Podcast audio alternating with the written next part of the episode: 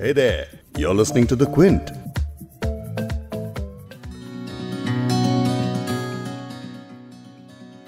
आ, आज के पॉडकास्ट की शुरुआत मैं सोच रही हूँ क्यों ना खुद ही गाना गा के कर लूँ। क्या ख्याल है? गाई देती हूँ। हम्म, रोज रोज आँखों तले एक ही सपना चले, रात भर काजल जले।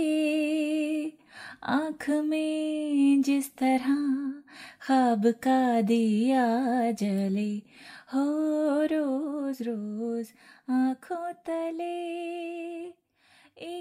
आशा भोसले की आवाज़ में गाना, जो कि मेरी आवाज़ में इस वक्त आपने सुना है।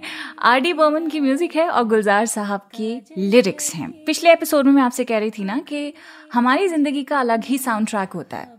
अब मैं अपनी ज़िंदगी की अगर बात करूँ तो मेरी ज़िंदगी का साउंड ट्रैक उसमें ज़्यादा से ज़्यादा गाने आर डी बर्मन के हैं, जिन्हें गुलजार साहब ने लिखा है।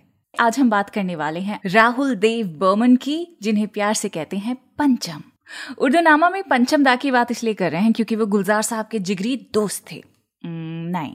जिगरी दोस्त नहीं कहना चाहिए। गुलजार साहब के बाया हाथ थे।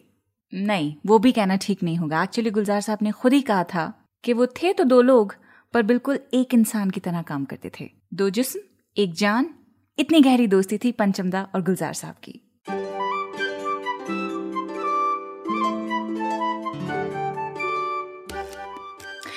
जब दोस्ती गुलजार जैसे पोइट से हो तो सोचिए हिंदी सिनेमा की म्यूज़िक में कितने नायाब हीरे बने होंगे। बस पोएट्री और पंचम और उन हीरो की बात आज करेंगे उर्दू नामा में। द क्विंट और क्विंट हिंदी पर आप सुन रहे हैं उर्दू नामा मैं हूँ फबीहा सैयद। बात हुई है पंचम की तो पहले उनका एक गाना सुनाऊँगी आपको मैं। गुलजार साहब ने लिखा है और फ़िल्म का नाम है मासूम। तुझसे नाराज़ नहीं ज़िंदगी। जीने के लिए सोचा ही नहीं। दर्द संभालने होंगे। मुस्कुराए तो मुस्कुराने के कर्ज उतारने होंगे। हो मुस्कुराऊं कभी तो लगता है जैसे होठों पे कर्ज रखा है, तुझसे नाराज़ नहीं, ज़िंदगी हैरान हूँ मैं। हो, हैरान हूँ मैं। गुलजार साहब और पंचम, ये कैसी जोड़ी है जिसने ख्वाब जैसे गाने दिए हैं? ये ऐसे गाने हैं जो आपके ख्वाबों को सजाते हैं? या यूँ कहें कि ज़िंदगी को ख्वाब जैसे खूबसूरत बनाते हैं? पंचम जब चले गए तो गुलजार साहब ने उनके लिए एक नज्म लिखी थी। वो नज्म क्या थी, आपको पॉडकास्ट के आखिर में सुनाऊँगी। लेकिन पॉडकास्ट की शुरुआत में बहुत सारी और चीज़ों के बारे में बात करेंगे। जैसे कि पंचम को उनकी पहली फ़िल्म कितनी मुश्किलों से मिली। उनका स्टाइल ऑफ़ म्यूज़िक कितना डिफरेंट था। वेस्टर्न म्यूज़िक का इन्फ्लुएंस किस तरह से था, उस पर बात करेंगे। लेकिन अभी गुलजार साहब और आर डी बर्मन की जो पार्टनरशिप थी, उसकी तरफ़ एक नज़र डालेंगे। एक नज़र कह रही हूँ, क्योंकि अगर डिटेल में बात करने बैठ गई, एक एक किस्सा बताने बैठ गई ना तो रात हो जाएगी पॉडकास्ट खत्म नहीं होगा। तो एक नज़र डालेंगे।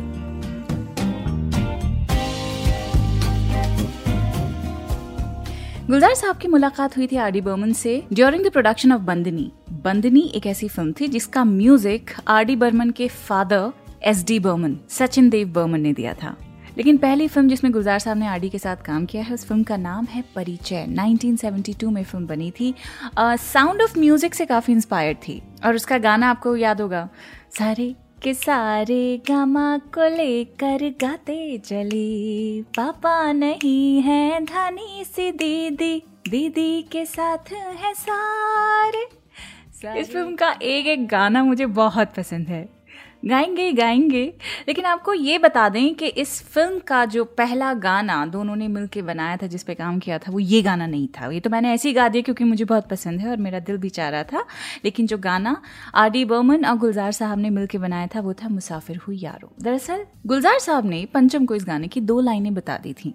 मुसाफिर हूँ यारो, ना घर है, ना ठिकाना। मुझे चलते जाना है, बस चलते जाना।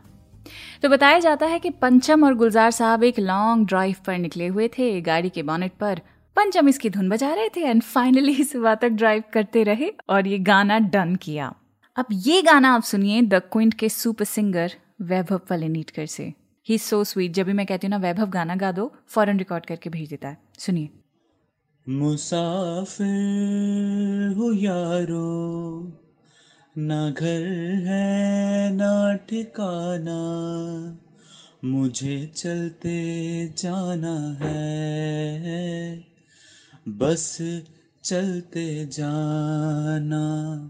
हिंदी फ़िल्मों में पार्टनरशिप्स बहुत चलती हैं। म्यूज़िक डायरेक्टर्स और सिंगर्स की जोड़ी की अगर बात करें तो आशा भोसले के साथ ओपी नैयर, मुकेश के साथ शंकर जयकिशन और इस तरह के और भी कई सारे एग्जाम्पल्स हैं। लेकिन कुछ पार्टनरशिप्स हीरोज और कंपोजर्स के बीच भी चलती थी, जैसे कि देव साहब, देवानंद, अगर किसी फ़िल्म में है तो उसकी म्यूज़िक एस डी बर्मन ही देंगे। फ़िल्म लाइक मुनीम जी पेइंग गेस्ट वगैरह।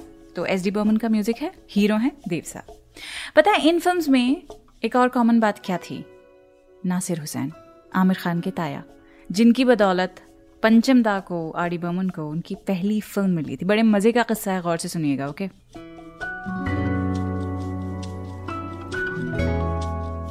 बात है 1966 की, जब नासिर हुसैन ने देवानंद को लेकर एक और फ़िल्म बनाने की सोची। ऑब्वियसली देवानंद होंगे तो म्यूज़िक एस डी बर्मन ही देंगे।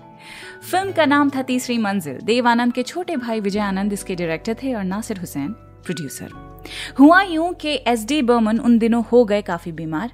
नासिर हुसैन की परेशानियाँ काफ़ी बढ़ गईं कि देव साहब तो बिना एस डी बर्मन की म्यूज़िक के हरगिज तैयार नहीं होंगे। क्या किया जाए?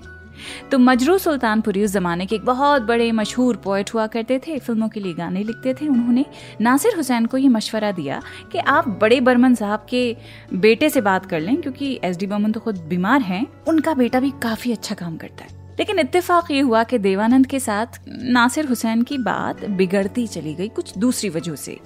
कोई कहता है तीसरी मंजिल की डेट्स देवानंद की अपनी फ़िल्म गाइड के साथ क्लैश कर रही थी तो कोई कहता है नासिर हुसैन और देव साहब के बीच हाथापाई होने की वजह से देव साहब ने तीसरी मंजिल नहीं की। तो यही हुआ कि देव साहब ने एग्जिट ले ली फ़िल्म से और एंट्री हुई शम्मी कपूर की। अब उस जमाने में शम्मी कपूर या तो म्यूज़िक डायरेक्टर ओपी नैयर के साथ फ़िल्में करना पसंद करते थे या फिर शंकर जयकिशन के साथ। अब वो कहाँ एक न्यू कमर को गर्दाने? तो कहा जाता है कि जब शम्मी कपूर तीसरी मंजिल के लिए साइन कर लिए गए तो उनके हाथ पैर जोड़े गए कि प्लीज़ आर डी बर्मन को मौका दीजिए, नया लड़का है, एस डी बर्मन साहब का बेटा है अच्छा काम करता है। तो शम्मी कपूर बड़ी मुश्किल से माने, उन्होंने कहा, ओके ऑडिशन कर लेते हैं। आर डी बर्मन का ऑडिशन शम्मी कपूर ने लिया। अनिरुद्ध भट्टाचार्य और बालाजी विठल की किताब है R D Burman the man the music उसमें पूरा किस्सा डिटेल में लिखा हुआ है कि जब आर डी बर्मन ने शमी कपूर को ऑडिशन दिया तो नर्वस होते हुए एक नेपाली सॉन्ग की धुन गुनगुनाई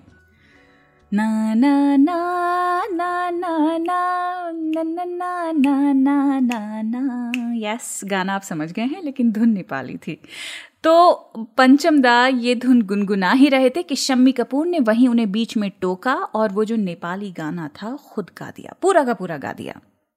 मुझे आता नहीं, इसलिए मैं गा नहीं सकती, लेकिन ये गाना भी थोड़ी देर में सुनाऊँगी। ओके तो काफ़ी नर्वस और घबराए हुए पंचम दा फिर एक छोटे से ब्रेक पे चले गए सिगरेट के एक दो कश लगाकर जब वापस आए तो शम्मी कपूर को तीन धुनें सुनाई उन्होंने।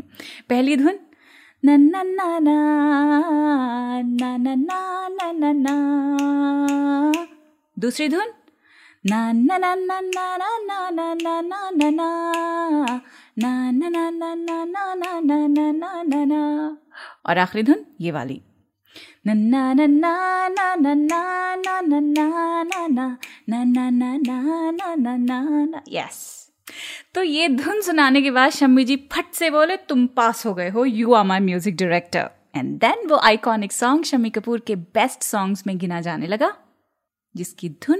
आपको सुनाई थी और गाना था ये।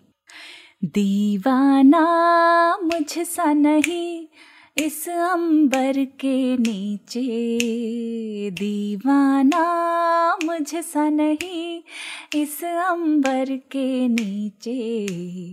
आगे है कातिल मेरा और मैं पीछे पीछे पाया है दुश्मन को जब से प्यार के काबिल, तब से ये आलम है रसता याद न मंजिल।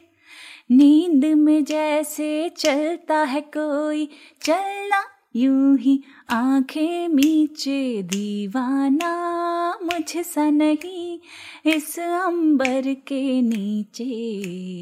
आगे है कातिल मेरा और मैं पीछे पीछे। I love this song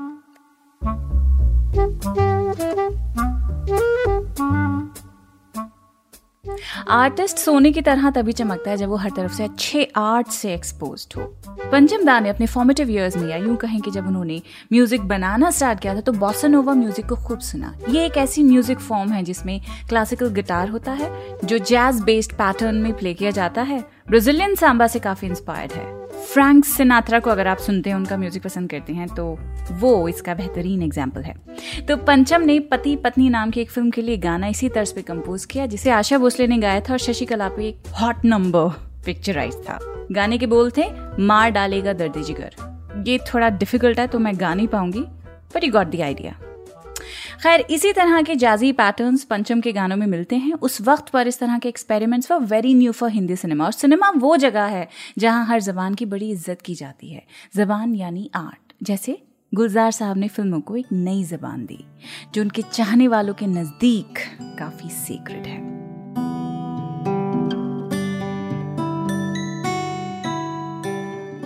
गुलजार साहब की न जाने कितनी नज़में और गज़लें ऐसी हैं जिन्हें धुन बनाकर पंचम ने अमर कर दिया है। और पंचम को अमर किया, गुलजार साहब ने अपनी इस नज़म में। जब वो 4 जनवरी उन्नीस सौ चौरानवे को इस दुनिया से रुखसत हुए। उनके जाने के बाद जिस खला में गुलजार साहब खुद को पाते होंगे, वहाँ बैठकर उन्होंने पंचम की याद में ये नज्म लिखी थी।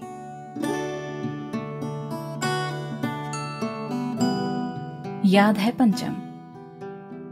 वो प्यास नहीं थी जब तुम म्यूज़िक उंडेल रहे थे ज़िंदगी में और हम सब ओख बढ़ाकर मांग रहे थे, प्यास अब लगी है। जब कतरा कतरा तुम्हारी आवाज़ का जमा कर रहा हूँ, क्या तुम्हें पता था पंचम कि तुम चुप हो जाओगे और तुम्हारी आवाज़ ढूंढता फिरूँगा? याद है पंचम, जब भी कोई धुन बनाकर भेजते थे तो साथ कह दिया करते थे the ball is in your court ये कौन सा बॉल मेरी कोर्ट में छोड़ गए हो तुम? पंचम, ज़िंदगी का खेल अकेले नहीं खेला जाता। हमारी तो टीम है। आ जाओ या बुला लो।